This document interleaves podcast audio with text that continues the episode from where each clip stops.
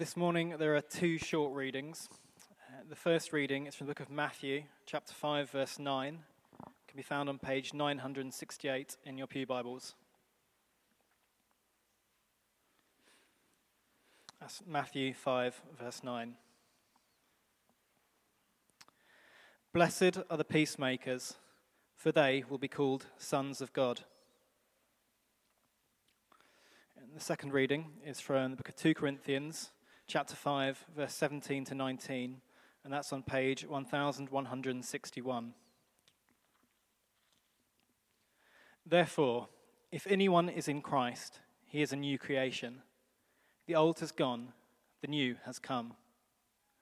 All this is from God, who reconciled us to himself through Christ and gave us the ministry of reconciliation. That God was reconciling the world to himself in Christ not counting men's sins against them. And he has committed to us the message of reconciliation.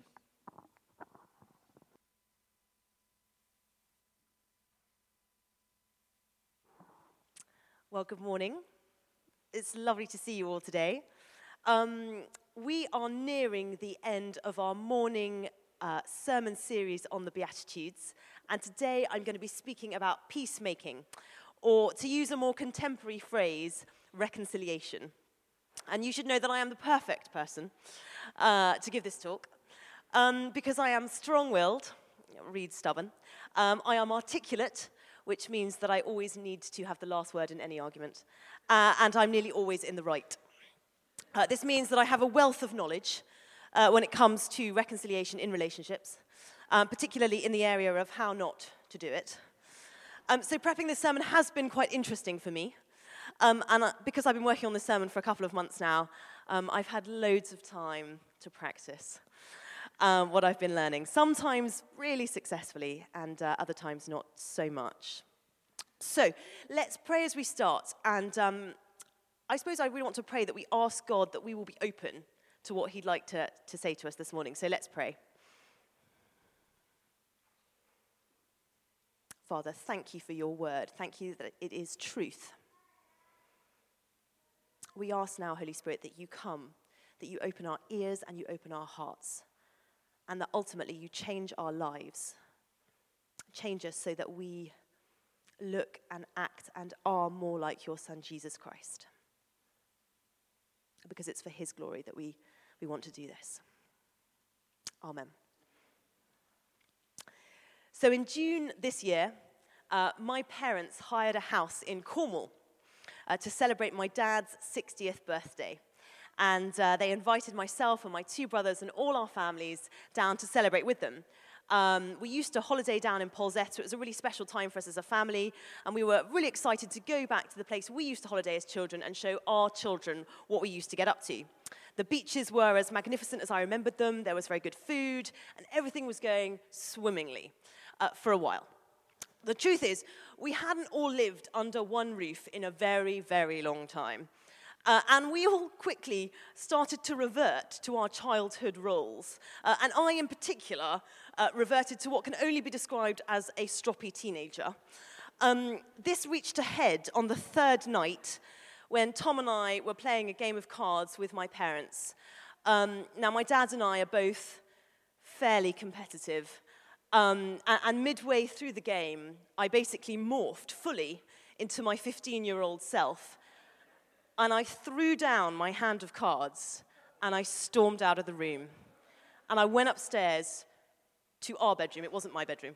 And I didn't slam the door because my daughter was asleep. But you know, you got the idea. Um, why am I telling you this?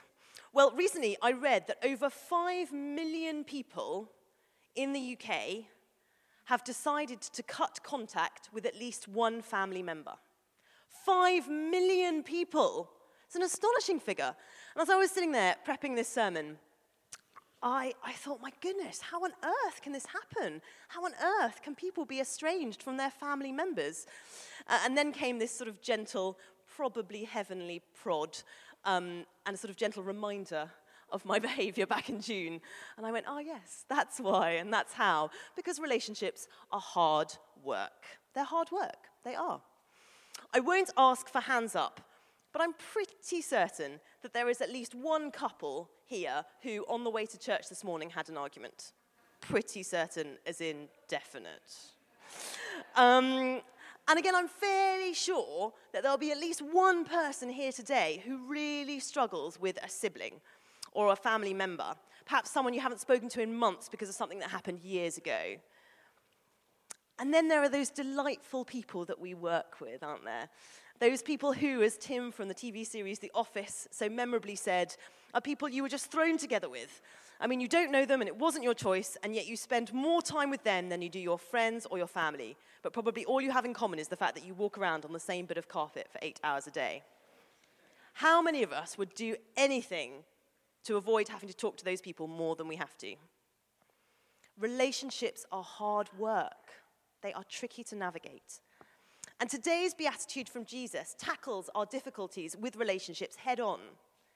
Jesus pulls no punches here. Blessed, he says, not happy, but a kind of deep peace that comes from being in a right relationship with God and other people. Blessed are the peacemakers, for they will be called sons of God. I think a better translation for our modern ears would be Blessed are those who work for peace, or blessed are those committed to the work of reconciliation. Blessed are those people who decide to spend their lives painstakingly constructing bridges rather than taking the easier option to build a wall, no matter what the cost. Why are they blessed? Because they will be called the sons of God. In other words, when we engage in reconciliation, we mirror the actions of our Heavenly Father. We exhibit the same characteristics as Him, and we, we earn the right to be called sons and daughters of God. So, today we're going to look at some practical steps to help us in this area. And if this is something you feel you really want to explore further, um, a lot of my material came from a fantastic sermon by Pastor Rick Warren on reconciliation. Just Google it, it'll come up. Um, now, his sermon was 76 minutes long. Mine will not be. So um, do listen to his if you want more detail. Um, so before we look at the how of reconciliation, let's start with the why. Why do we do this? If you've still got the second reading we had open today, do, do turn with me to it. 2 Corinthians chapter 5, verse 17 and 19. Let's just read it again. It's on page 1161. Why do we do this? Therefore, if anyone is in Christ, he is a new creation. The old has gone, the new has come. All this is from God, who reconciled us to himself through Christ and gave us the ministry of reconciliation. That God was reconciling the world to himself in Christ, not counting man's sins against them. And he has committed to us the message of reconciliation. Why do we do this? Why do we do it when it's so hard? We do it because we have been on the receiving end of someone paying an extraordinary cost to reconcile us to himself.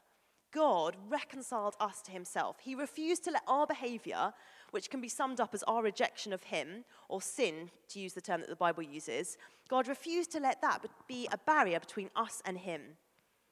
Through the death and resurrection of Jesus Christ, there is no longer anything, no matter how bad, that can get in the way of us having a relationship with God, even our argument on the way to church with our spouse.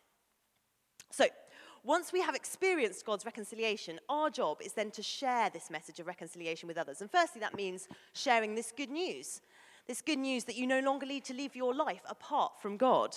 He wants a relationship with you. But then, secondly, it means living out what we have experienced, living out this reconciliation with others, loving God and loving our neighbor, both together. So that's the why. So, how do we do this? We're going to look at some practical steps today to help us become peacemakers. But before we look at them, let me just say a few things. First of all, these are our steps. They're just steps. They're just areas for how we could get started on this path to reconciliation. They're not a comprehensive list. And for some of you, they won't be appropriate. They won't be appropriate in every situation. For example, in abusive relationships, they won't be appropriate. And also, they're very general ideas. Each of us has very different relationships, and some of us will have very difficult relationships to navigate. But I find it helpful to remember that when we choose to become peacemakers, Jesus says we will be blessed. We can trust him in this. We will be blessed. So let's look at some ideas that might help us start on this process of reconciliation. First of all, make the first move. Make the first move. Now, somewhat annoyingly, in my opinion, Jesus doesn't say, Blessed are those who wait patiently for other people to come and say they're sorry. Doesn't say that. Nor does Jesus say, Blessed are those who engage in peacemaking when they're the one at fault. Instead, Jesus says, Blessed are those people who decide to take a step. Blessed are the peacemakers, the person who makes a decision to act, irrespective of what the other person is doing. Conflict is never resolved accidentally. We need to be intentional. And this is hard. It's hard work, especially if you're convinced that you are in the right. Even more so if you know you're in the wrong. Peacemaking requires us to confront our fear fear that the offer of reconciliation will be rejected, fear of a bigger fight, fear that we'll be misunderstood. The only way we can get the courage to confront our fears is to be filled with the Holy Spirit. In 1 John 4:18 it says, "Perfect love drives out fear." When we are filled with God's love, we are able to confront our fears and decide that we will make the first step, that we will be a peacemaker. So that's the first thing, make the first move. Secondly, ask God for wisdom. Ask God for wisdom. Now, I am a rhino, not literally, but in the way that I engage in arguments. So if someone comes up against me, and as I'm currently a stay at home mum, this is usually my husband or my children, um, I lower my head and I charge.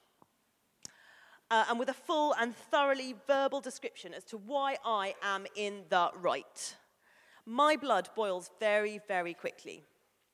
But it also means that it cools very quickly. And what will normally happen is I'll leave the room, and after a few minutes, I'll think, what am I doing? Why, why did I behave like that?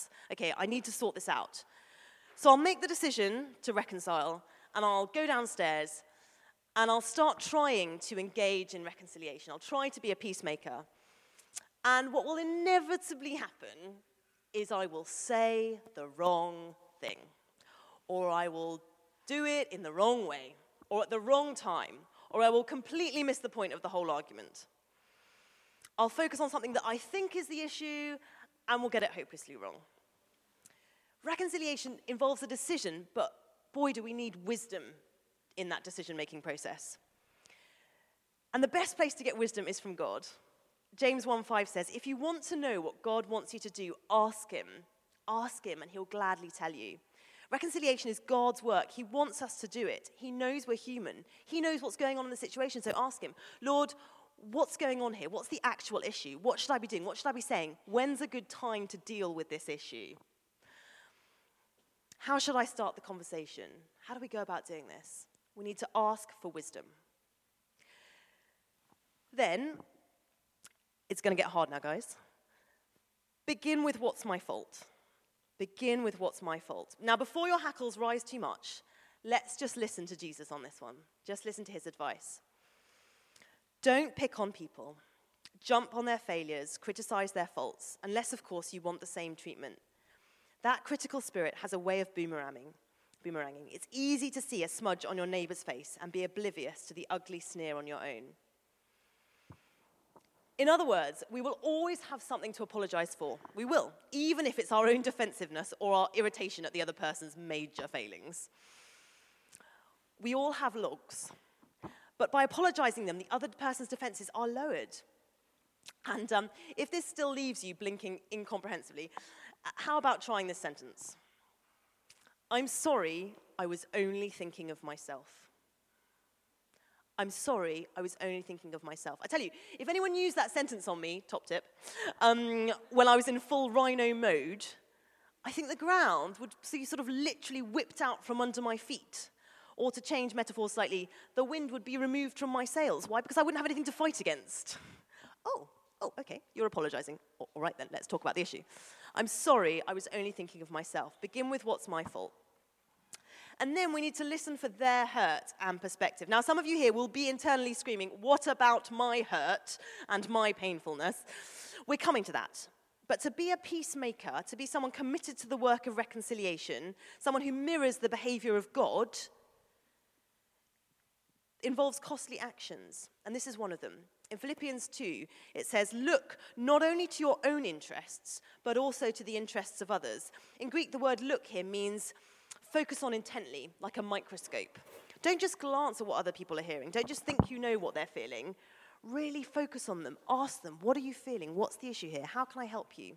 When we do this, what happens? We become like Jesus. We take on his attitudes. We behave like him. And the Beatitudes, they're countercultural. To behave like this, especially when a relationship has gone wrong, especially when you're in the middle of an argument, it's hard work. It's countercultural. It requires an enormous effort. It requires courage to take the, the focus from ourselves and how we are feeling and put it onto the other person. And it's only possible, again, when we're filled with the Holy Spirit. We're filled with God's perfect love. Focus on the other person. Then, speak the truth in love. Here we are. This is the bit where we can express how we are feeling. But again, there's a caveat. Ephesians 4:15 says, "Speaking the truth in love." In love. Now, I hate to be late. Uh, it's probably one of my biggest bugbears. And a couple of weeks ago, I was getting ready, the, the, kids ready for the school run. Now, to make this process as painless as possible, I have devised systems like you would not believe. Um, Toby's uniform is laid out the night before on his carpet by his bed. My bag is packed, uh, the children's bags are packed, all the snacks are packed, everything is ready. Um, and so a couple of weeks ago, uh, all was going well. Everyone was getting ready for school, it was going well, uh, until I asked Toby to put on his coat.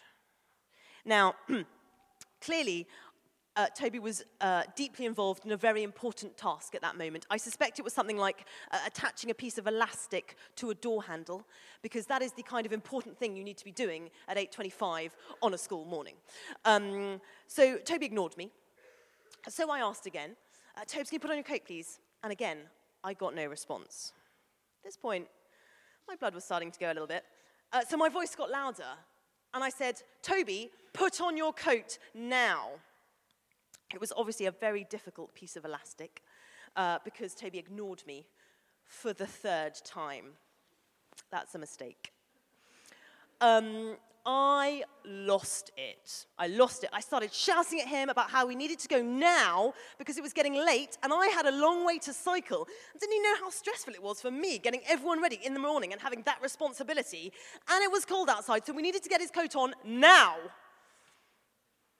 And Toby looked at me he burst into tears, he sat on the step, and he covered both ears with his hands.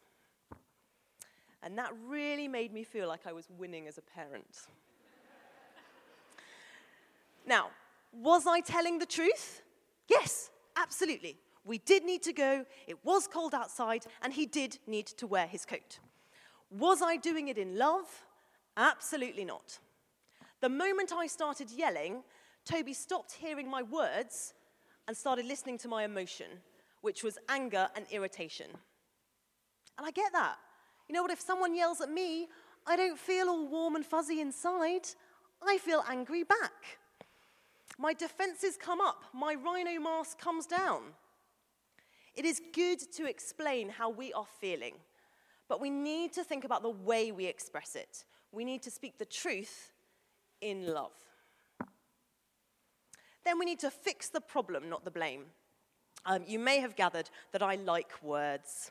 I like writing, I like speaking, and when I'm filled with adrenaline, for example, when I'm very angry, uh, words become my weapon. And in almost any relationship, there will be certain loaded words. Words that you know will really cut the other person to the quick. Words like, oh, you're just like your mother. Or, Dad was right. You always do this. Or, see, I knew you couldn't change. And they're very satisfying weapons to use, aren't they? Especially when we feel that we've been attacked and hurt. We want to use them. We want to use these weapons. We want to repay hurt for hurt, don't we? That's our natural response. But as peacemakers, we are called to go against our natural inclination. In Colossians 3:8 it said, "You must rid yourselves of all such things as these: anger, rage, malice, slander, and filthy language from your lips. Malice means those words which are intentionally designed to hurt. And slander means those insults and those things that are so belittling, the things that come so easily when we're in the middle of an argument. We have to rid ourselves of those. We have to get rid of them and we have to focus and fix the issue at the heart of the problem, not fix the blame. And then finally, a final step, a final suggestion focus on reconciliation and not resolution. To be a peacemaker means to hold the restoration of the relationship as the main goal, the most important thing. And sometimes, sometimes that will mean we need to let some things go. We need to let them go. We need to recognize that more often than not, we simply won't agree on everything. Not everything will be resolved. And that's another costly part of reconciliation. We may not get the vindication or the acknowledgement that we were right that we want. We may have to let some things go, but when we do so, we decide that the relationship is the most important thing. We, we mirror the work of our Heavenly Father. We will be called sons of God. Let's finish by returning to my Cornish holiday this summer. I'm sure you're all dying to know how that one worked out. If you recall, I had just stormed out of a game of cards because that's what a mature 33 year old woman does when she's on holiday with her parents. My poor husband was left sitting very awkwardly at the table, uh, and I was upstairs in our bedroom managing to do a very good job of justifying my behavior. Now, one of the many wonderful things about the Holy Spirit is that he doesn't leave us, even when we go on holiday. Uh, and so, after a little while, I began to gain some heavenly perspective on the whole situation, which meant realizing um, that I had behaved like an idiot. Thankfully, um, my dad also knows and loves Jesus very much. Uh, and so, in the morning, um, somewhat hesitantly and yes, very awkwardly, uh, my dad and I apologized to each other, which is another way of saying we mirrored the behavior of God uh, and embarked on reconciliation. Did we follow all the steps outlined in my sermon today? No, mostly because I hadn't written it then. But also because reconciliation is fundamentally about two sinners coming together and saying, I refuse to let anything, even the embarrassing behavior that I have just witnessed or engaged in, get in the way of our relationship. It's about recognizing that it's always more important to resolve a conflict than to dissolve a relationship. And I started by saying that reconciliation is hard work. And I'm sure that for some of you here today, this sermon will have stirred up a whole host of big feelings. So we're just going to pray to finish. I'd love us to pray because the best person to process all this stuff with is God. So we're going to spend some time praying. And then we're going to go into communion, which is perfect if you think about it, because communion is a visual picture of God, the work that God has done, the work that He has done in reconciling us to Himself. And what a great reminder to us of what's happened to us. So let's pray now as we finish.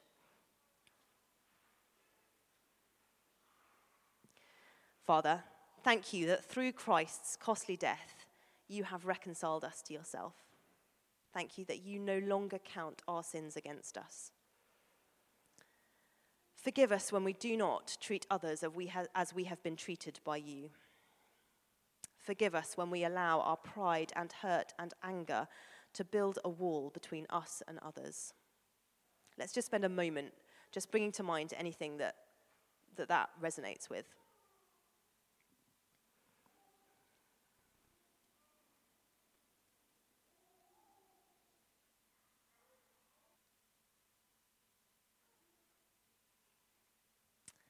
Father, we want to be peacemakers. We want to be agents of reconciliation, but we are frail and we find it so incredibly difficult at times. So, Lord, this morning we ask for a fresh outpouring of your Holy Spirit. Lord God, would you fill us up with your love? Would you fill us up with your compassion? Would you fill us up with your courage and your grace? We just pray, Come, Holy Spirit, now.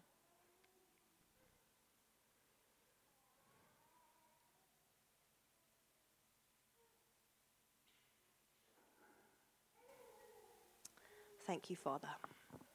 Amen.